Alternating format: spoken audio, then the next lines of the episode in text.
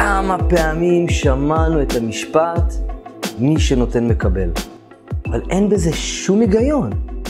זה יכול להישמע קלישאה, אלא שבמחשבה שנייה, כך עובדת המציאות. וכאנשים חכמים, צריך לחקור את הנושא. איך אנשים מייצרים פרנסה?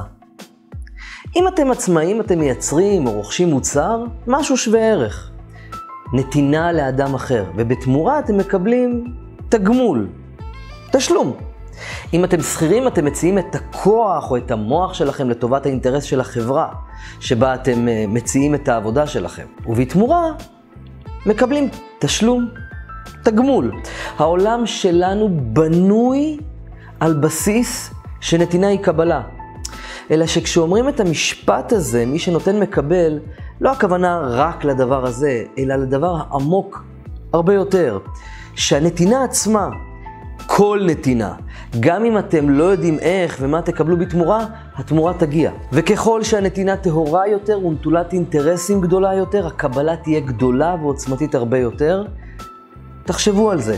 כשמישהו נותן לנו, ואנחנו מרגישים שהוא עשה את זה מכל הלב, כך תחושת הרצון שלנו להחזיר גדולה יותר. והאמת היא שזה לא רק כך בין האדם לחברו, אלא גם בין האדם לתוך עצמו. הגמרא מספרת על נבוכדנצר שבזכות שלוש פסיעות שפסע בשביל אחרים, ללא מחשבה על עצמו, מה שקוראים לו בהגה החרדית לשם שמיים, זכה למלוכה.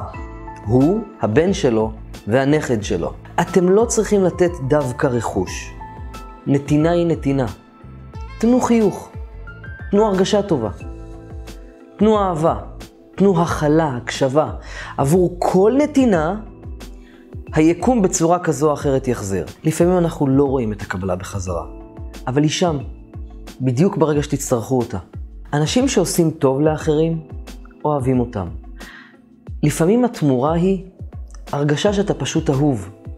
להרגיש אהוב נותן כוח להמשיך לחיות ולהצליח עם החיים.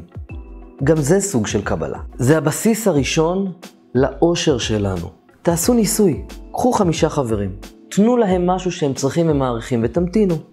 ואתם תראו שבבוא הימים הם יזכרו לכם את זה. וכשתצטרכו משהו, הם יהיו שם עבורכם.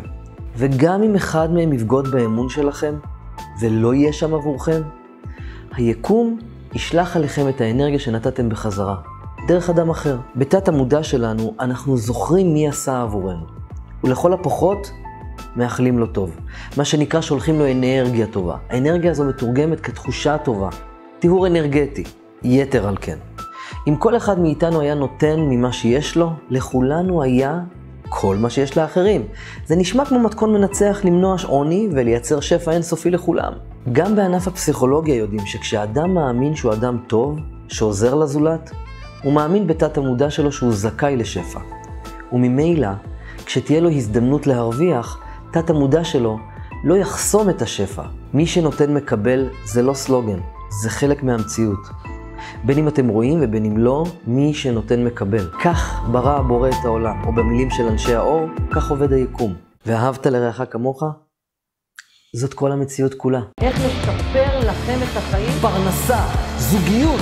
אנחנו באנו לכאן בשביל להתאחד.